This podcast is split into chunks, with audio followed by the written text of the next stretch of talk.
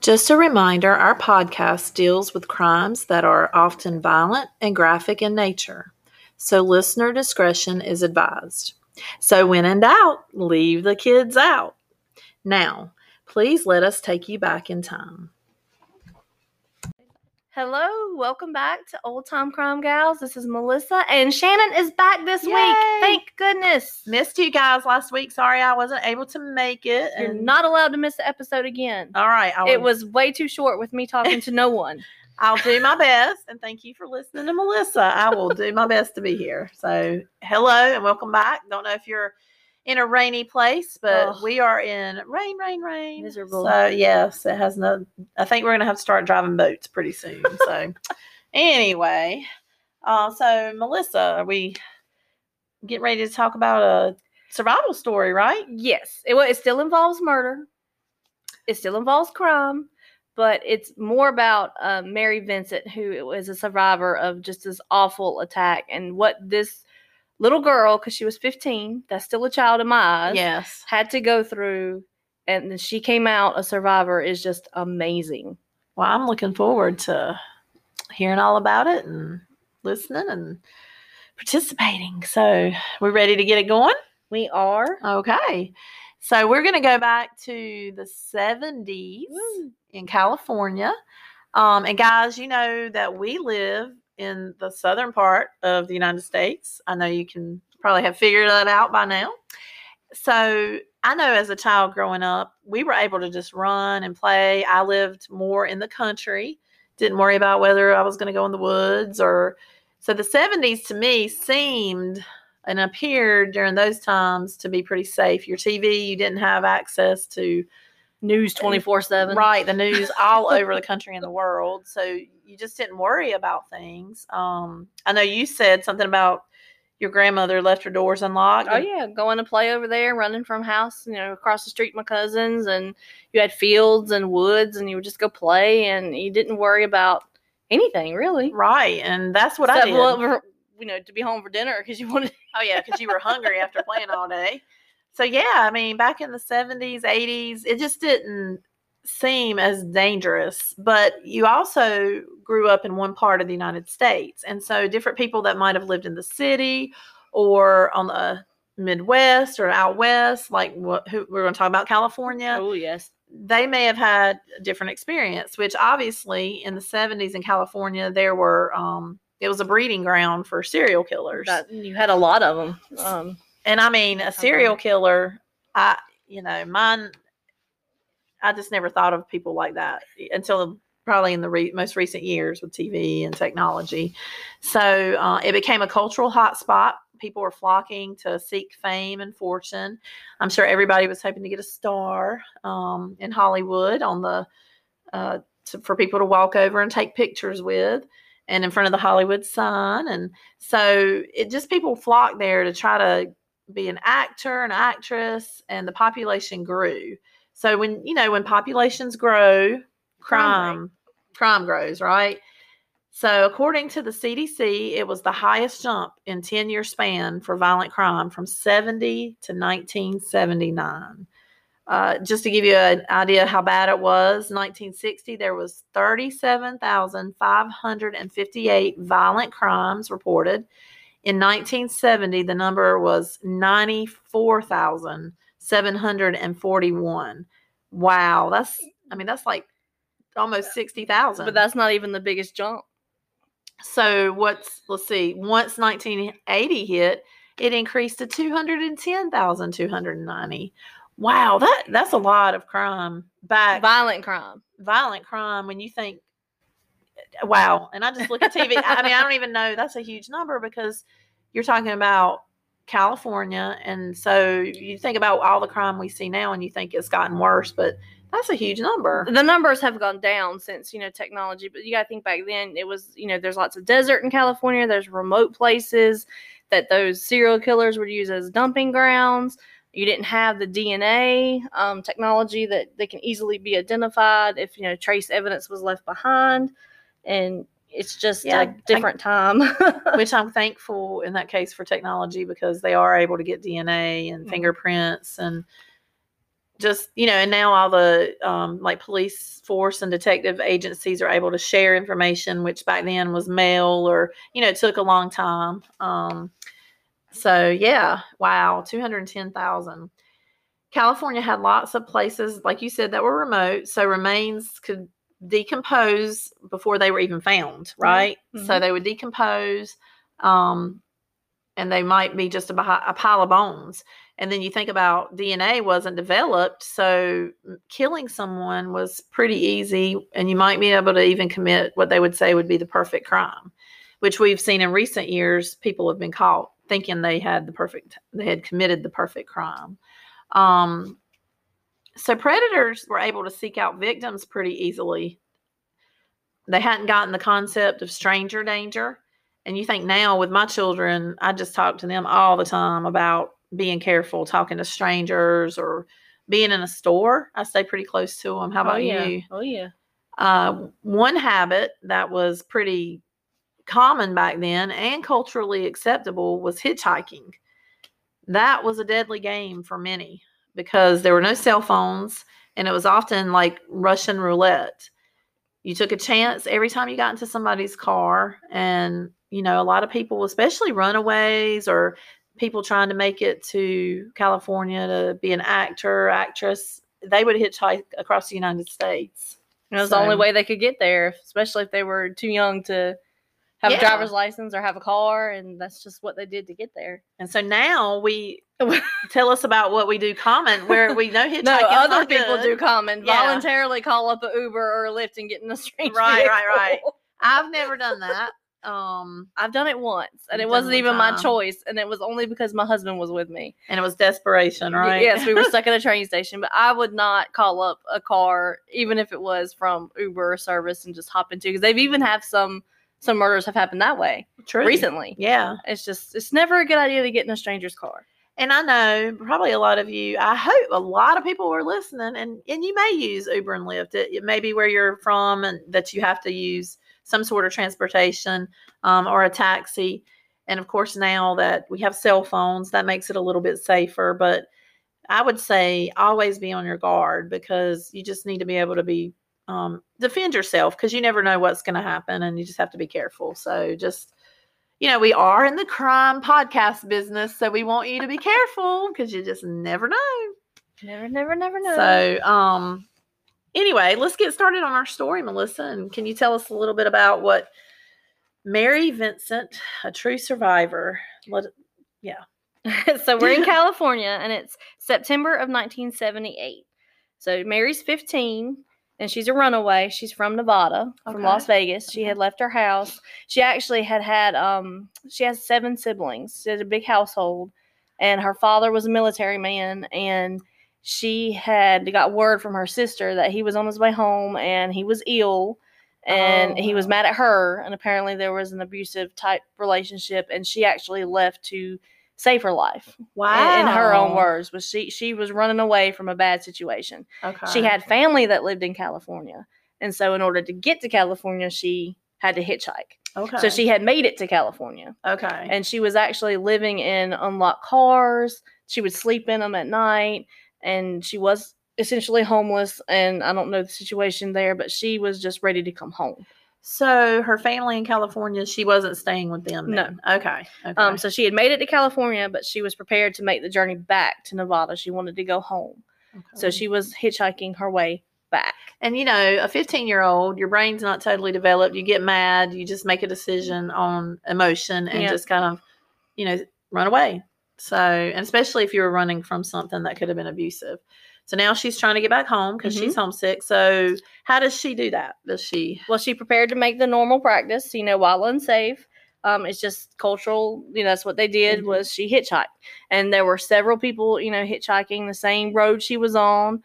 Um, she had a sign saying that she was headed south. Because that was common practice was to write down where, where you were heading so that people would pick you up with, you know, head in that direction. Okay. And um there was actually two people heading in the same direction with her Okay. uh, like standing next to her and the blue big blue van came and stopped and so all three of them were thinking they were going to get a ride with this this man because he had this nice big van and so the people that were with her could actually see the back. It was empty. Sometimes you think a oh, work van it has a lot of stuff in the back and like maybe there's not enough room, but they could actually see that there was nothing in there. Well, and two, you got to think unless they have curtains over the window back in the 70s, we didn't have all of this darkening film that a lot of people put on their cars. Yeah, the definitely. tent. So they, I mean, he wasn't very smart to have his windows open so they could see it was empty. But um, he was an older gentleman, kind of looked like a grandfather. Okay. And um, he announced that he would take a passenger, but he only had room for one, and he wanted Mary to ride. And he had an empty van, but one passenger. Okay. And even the people that were with her warned her, like, look, the van's empty. Like, he's only taking one of us. This is not a good idea. Maybe you just shouldn't go. Even told her not to go. Oh, wow. But okay. she was tired. She was desperate. She wanted to go home. He was heading in the right direction. She gets inside anyway. Oh, wow. I can't even imagine. She's probably hungry and just being desperate. Homesickness can do a lot to you. Yeah. So, So, and she, you know, said he seemed like a grandfather type. You know, that was just her ticket out. She was ready to go. And, you know, looks alone, even kind words can't give you the insight to a person's, you know, true character and intentions. So, little did Mary know that she just accepted a ride from Larry Singleton, and he's a truly evil monster. So Melissa, it sounds like uh, that people going to California to be actresses aren't the only ones acting because serial killers a lot of times can put on an act and make it come across like we just talked about this one, Larry Singleton, being almost like a grandfather type. And so that's probably one reason why she got in the van with him, right? Yeah. So a lot of times these guys are a- actors never know who they really are. yeah. but she's you know she was so tired and she's just finally able to sit down somewhere and she assumes she's safe she's in a vehicle and she fell asleep which uh, most people do anyway just riding in the car is is soothing and she's tired so she just falls asleep She had to be really tired because I just don't think I could. I know I couldn't sleep in a car with a stranger. Even i can't even sleep in a car when my husband's driving that's why Me i drive either. Yeah, I can't either. I don't go to sleep. Every time I do, something crazy happens. It, I, I have anxiety if I'm not the driver of the car, and my husband will tell you that. So I usually drive everywhere, and even if I'm so tired, I just can't. I can't go to sleep. yeah, But I'm that way. 15 years old, gets in the car, she's tired, she goes to sleep, which is common. Um, but you know, it's, it's easy to nap in a moving vehicle, and she probably she was sleeping good. She probably got some really good rest. Which There's no telling how long she was asleep. yeah. Well, that when we get to the future, maybe that rest helped her. So Yeah. we will find out. That is that is true. She was she was well rested. yes. Um, but when she wakes up, she realizes that they're heading in the wrong direction. She wanted to go south, and he was going north. okay. she saw the road signs. And so then she starts to get a little bit nervous and starts to get more aware of the situation and she's taking everything in. And she called him out on it. Like, um, you're going the wrong way. I think we're supposed to be going south. And he just pulls on the side of the road. oh wow. So they're on a deserted road and she looks down and her shoes are untied. okay. And so she, you know, fell asleep and somehow her shoes are untied. And she starts thinking, well, if I have to run away from him, I can't go very far if my shoes are untied. right. So she opens the door because they're stopped and she bends down to tie her shoes. Oh, okay. And when she does that, he has gotten out of his side Okay. and went around the back of the van. She's bending down to tie her shoes. And as she's doing that, he takes a sledgehammer and hits her in the back of the head. oh my goodness. So she just completely blacks out. Okay. Wow. So she's blacked out. hmm And what happens when she wakes up? Well, when she wakes up, she's in the back of the van. Okay. Because remember, there was nothing back there. Right. So she's tied up. And this is where Larry repeatedly rapes and assaults this 15 year old girl over and over. I I mean, eventually he falls asleep and she still can't go anywhere because she's tied up. Oh man. And it just keeps the cycle keeps repeating itself over and over and over again. I bet. So she's kind of lost some hope and At that, Probably. yeah, at that point, she she you know she was just saying, "Kill me now." Oh, like she had lost she had lost hope. And you know it's already bad enough that she's wishing she's dead, but the situation's about to get much much worse than what oh, it is. man. Um, so she continuously begs for him to set her free. Okay. You know, like, please, please, just let me go. Let me go. I won't tell anybody. You know, let me let me out of here. Just please let me leave. And you know, she promises him over and over again. You know, I'm not going to tell. Just let me go. right. And so he pulls her out of the van. And this is from her words. So if you ever get a chance to watch the I Survived, it's it's really um just inspiring and very suspenseful to hear her tell the story because she's the one who lived it. Wow. And he looks at her and he says, You want to be set free? I'll set you free. As he swings a hatchet to her arm, oh my goodness. grabs her arm and swings this hatchet. And she's she's grabbing onto him really tight and she's falling backwards. And she she explains she's falling backwards, but she doesn't know why because she's holding on she's holding oh, on to him and she hits the ground and she doesn't realize it that he just took her arm completely off. and her arm is still Her arm is just gone. Oh wow. And I probably felt like if she was still holding on to him, she probably felt like it was there because you get Uh, that y- phantom yeah. feeling when a limb is cut or Well, it took a minute for her brain to, to Yeah. process what had happened. So Wow. then the pain starts to come in, and she, Oh, you can, she realize, looks down and realizes her arm is just gone. It's not there. okay. And so now she's feeling all the pain, you know, the hot blood that's just pouring from her from her arm, um, from you know at her elbow, and you know then she starts screaming and kicking because he grabs her right arm. So one arm's already gone, and now he's going to go grab the other arm.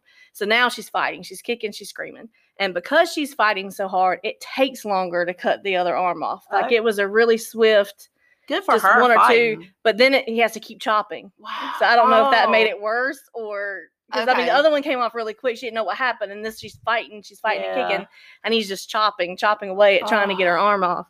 Um, but that happens, and he he finishes it, and she's just laying on the ground, you know, bleeding to death because she's lost both her arms. Oh my. And she glances up and sees him, and he's just jumping around and shaking and and trying. She doesn't know what's you know going on. He's and- panicking. but then she realizes her arm, her right arm, is still hanging on to his oh my shirt gracious. where he cut it off, and he's trying to flick it off of himself so on the ground.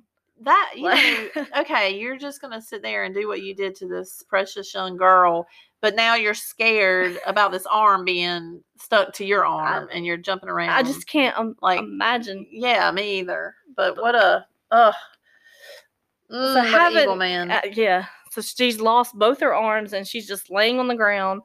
And at that, I guess he thought she was dead because she wasn't kicking anymore. She wasn't screaming. She was probably in shock okay. uh, and just laying there, just not knowing what to do next. yeah. So he drags her and picks her up and throws her down a 30 foot cliff, like oh embankment. My word. Just tosses her over over the to die. Wow.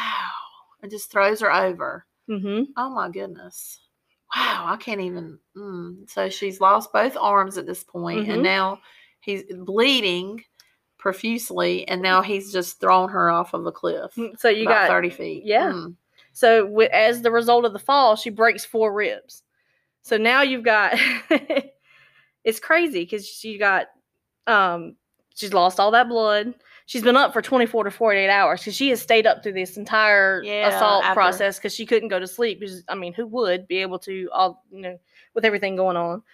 And How so- about so being thrown like that? She didn't break anything but the ribs, so she didn't just the just the ribs was Wow. what I, not to have broken a leg or anything. Wow. Okay. so you know she's really tired she's she's cold and really just wants to sleep and that's just your body telling you to, to, Right. to shut down Right. um, but she also had a thought in the back of her mind that he can't do this to anybody else if i don't catch if we don't get him caught he's going to do it again right. and so then she wanted to willed herself to stay awake and to continue to fight to live Wow.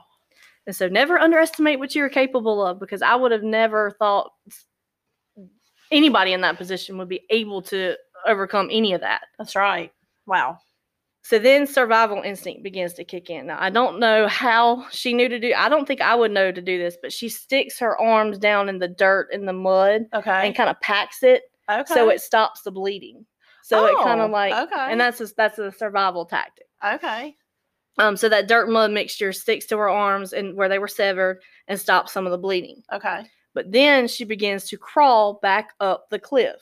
This is a 30 foot cliff that she was thrown down, and she makes her way back up.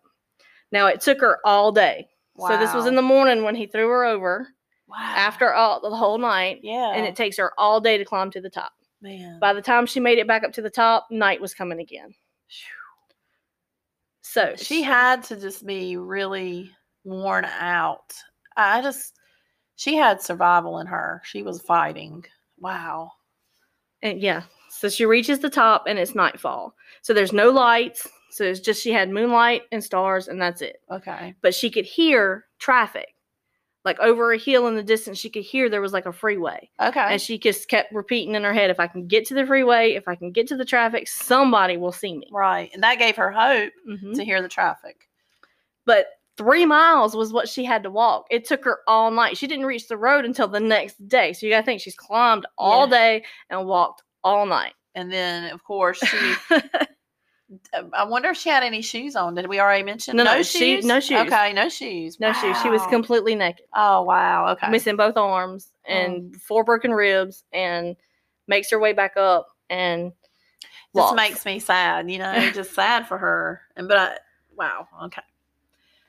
All right. So what happens when she walks the three miles? But she finally reaches the road. Okay. finally. And she sees a red sports car with a convertible top, just two guys cruising down the road. So she's, you know, screaming, help me, help me. And they drive off. They were like, nope, not happening. But, and she even said it in her mind. You, she probably looked like something from a horror movie. You have this girl coming from, you know, nowhere, walking down the road, missing arms, ble- blood all over her. She has no clothes on. You know, they probably thought it was the zombie apocalypse or Yeah. Or hey, something might be coming behind her, and we don't want to stick she- around. So I, I'm really hope that they saw the news and and you know kind of felt guilty because I would yeah, or at least got somewhere to call or for call help. yeah I just mm, but they they have gone on so at that point she's thinking really she's going to die out here she's made it this far she has seen somebody and they just left her Wow. So she starts walking down the middle of the road can't miss her if she's walking down the middle of the road Exactly. I would think. um, and a newlywed couple who were on their honeymoon driving around. They had gotten lost and they ended up on that road Huh. and they found her. And they immediately pulled her into the car, were racing to get to a phone and called for help. okay. Well, good for them. So she does make it to the hospital. Helicopter comes and airlifts her to the hospital. So she's made it through. She's going to survive. Now they just have to catch the monster that did it.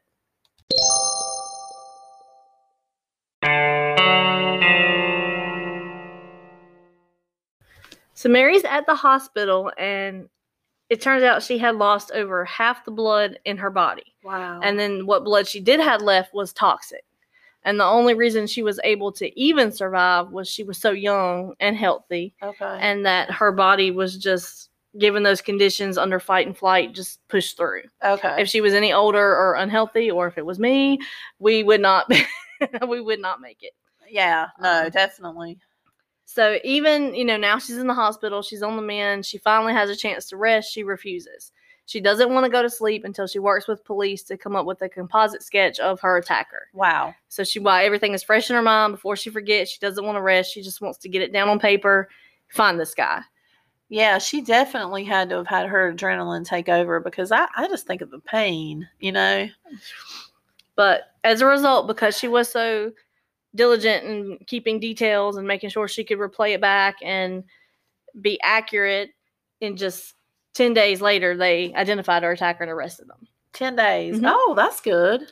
And so she didn't have to see him again until they were in court six months later. Okay. But just two weeks after the incident, she had already gotten um, prosthetic arms and she was, you know, well on the mend. But um, during his trial, she had to sit like within 10 feet of him and recount everything that, you know, he had put her through, which is terrifying to even think about that he's right there. You know, he's the one who did this to you and now you have to talk about it. And he's just no remorse, no, just very cold, obviously doesn't feel any kind of emotion over what he did. Oh, wow. Mm.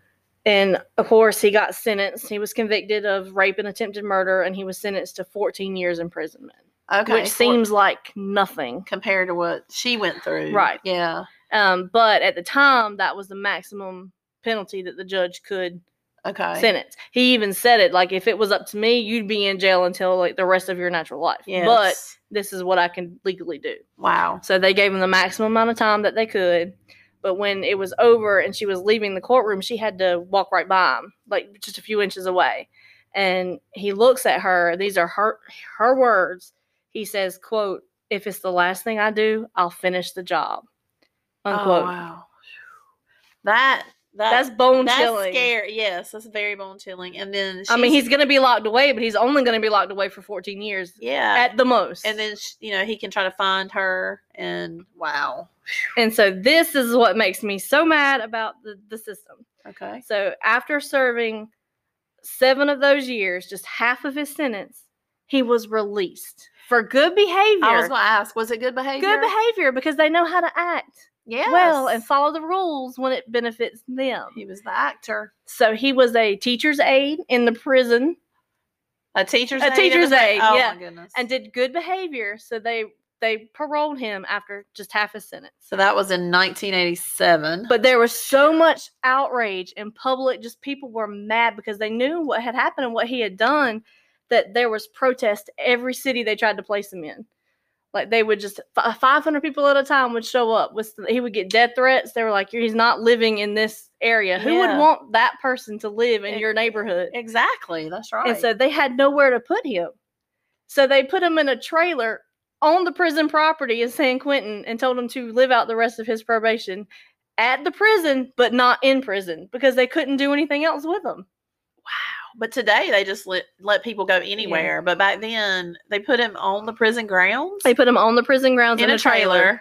That to keep him safe because he was getting death threats and people wanted to attack him. mm, So taxpayers' dollars to put him up in a place yes, when he should have just been at the prison and never released to begin with. yes, that's scary.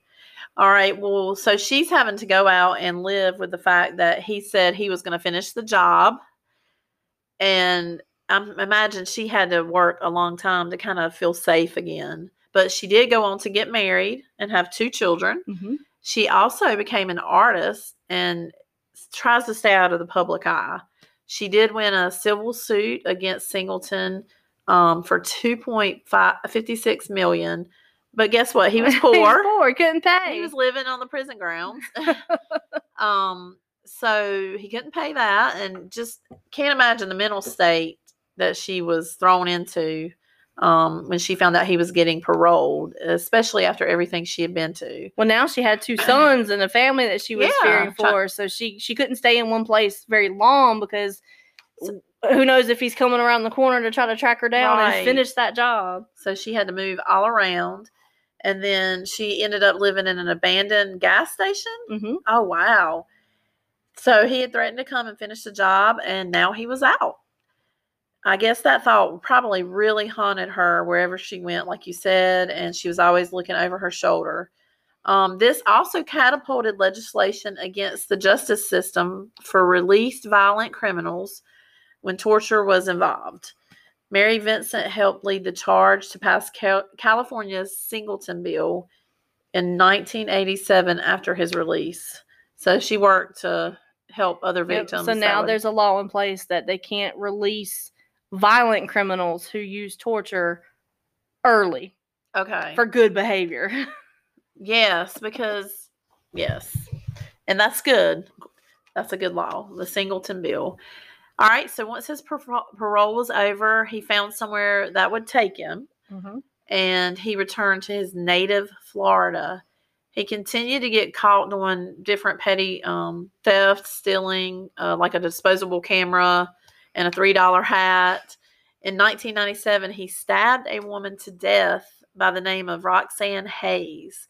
During his trial for that convic- conviction, Mary flew down to Florida to give her testimony again. Yep, the state actually flew her in to um because some of the jurors, you know, they're all the way in Florida, they may not have known what had happened in California. And so what better way to convince the jury to put this man away is to hear from his victim of all this torture and abuse that she, you know, had to go through. So after they heard all of this, what was what was the sentence after this? When because I'm sure that had a huge impact. Oh yeah, they deliberated I think for like 3 hours, maybe a little under 4 and he was sentenced to death. Okay. Was he ever executed for his crimes? Uh, he was not, but he died of cancer in 2001. Okay. And I wonder if he had other. Um. Oh, we're gonna find out about if he had other hitchhikers he might have picked up. So let's talk about Mary first. Sorry about that. No, no. if, but if you have a chance to look Mary up, she actually she's an artist. She draws, and her art is amazing. Um, now without having to move around and knowing where Larry is, and he's, you know, dead now, she can settle down in one residence without having to move around. And so she has um, her two sons that live with her, and they have, you know, dogs, hamsters, parrots. Um, there's an article in the Seattle Post that contains some of her pictures. And her prosthetic arms were, um, she has some that they have like two prongs, like a little claw, and they can't move around much. Um, and it kind of hurts when she draws. So what she does, she likes to tinker with things, was how she put it. She took old radio parts and old parts of refrigerators and kind of custom make her own little attachments so that she can draw. And she plays pool and she goes bowling, Oh, and um, wow. she's definitely full of life. It sounds like she really found a way to enjoy life and make the most out of what happened to her. hmm So, yeah, definitely go check out her artwork if you have a chance. And then we're also, it's also a good reminder of um, how the sometimes the justice system fails. Yep. Repeat violent offenders often get released under good behavior. Um, that law is, you know, that's a California law. That's not a Florida law or, you know, North Carolina law. So sometimes we see it where uh, offenders get released and then they go back to doing exactly what they were doing before, you know, before they got caught. And So I- here- yeah. so- I, well, I have no doubt in my mind that Mary was not his first hitchhiker that he picked up this way. yeah, and that's what I was about to say a while ago. I, I didn't think because he was You don't just go straight from zero to that. Right. And he was prepared. He had the stuff in his van and it sounds like he was calm. You know, he was ready to do what he had planned in his mind to do. So um he did he underestimated Mary though, because she survived. And so she wanted to make sure that he would never do that again to someone else, especially after what happened to Roxanne. She helped put him behind bars where he belonged. And uh, the first time he didn't stay there very long, but through her work with the trial for Roxanne, he ended up getting, uh, I guess he was the death penalty, but then he died of cancer. Mhm. So, um, through her hard work and determination, laws were passed to make sure that what happened to Roxanne doesn't happen again by a violent offender getting out because they can be good inside the system and use it to their advantage. So, thank you, Mary Vincent, for um, surviving and just working hard to make sure it couldn't happen um, to others. So, just thank you for sharing your story and everyone out there. Just you know, make sure you stay safe and uh, watch out for different things. Even if you take a taxi or an Uber Lyft or Don't any- I mean, just just use com yeah don't hitchhike and just use common sense and and keep yourself stay safe so um yeah so thank you for joining us Yeah, and thanks for listening this week. Always, you can hit us up on our Facebook group. You can email us at oldtimecrimegals at gmail.com. You can follow us on Anchor, Spotify, Apple, wherever you listen to your podcast. And don't forget, remember if you do the crime it'll catch up with you in time and we'll talk about it.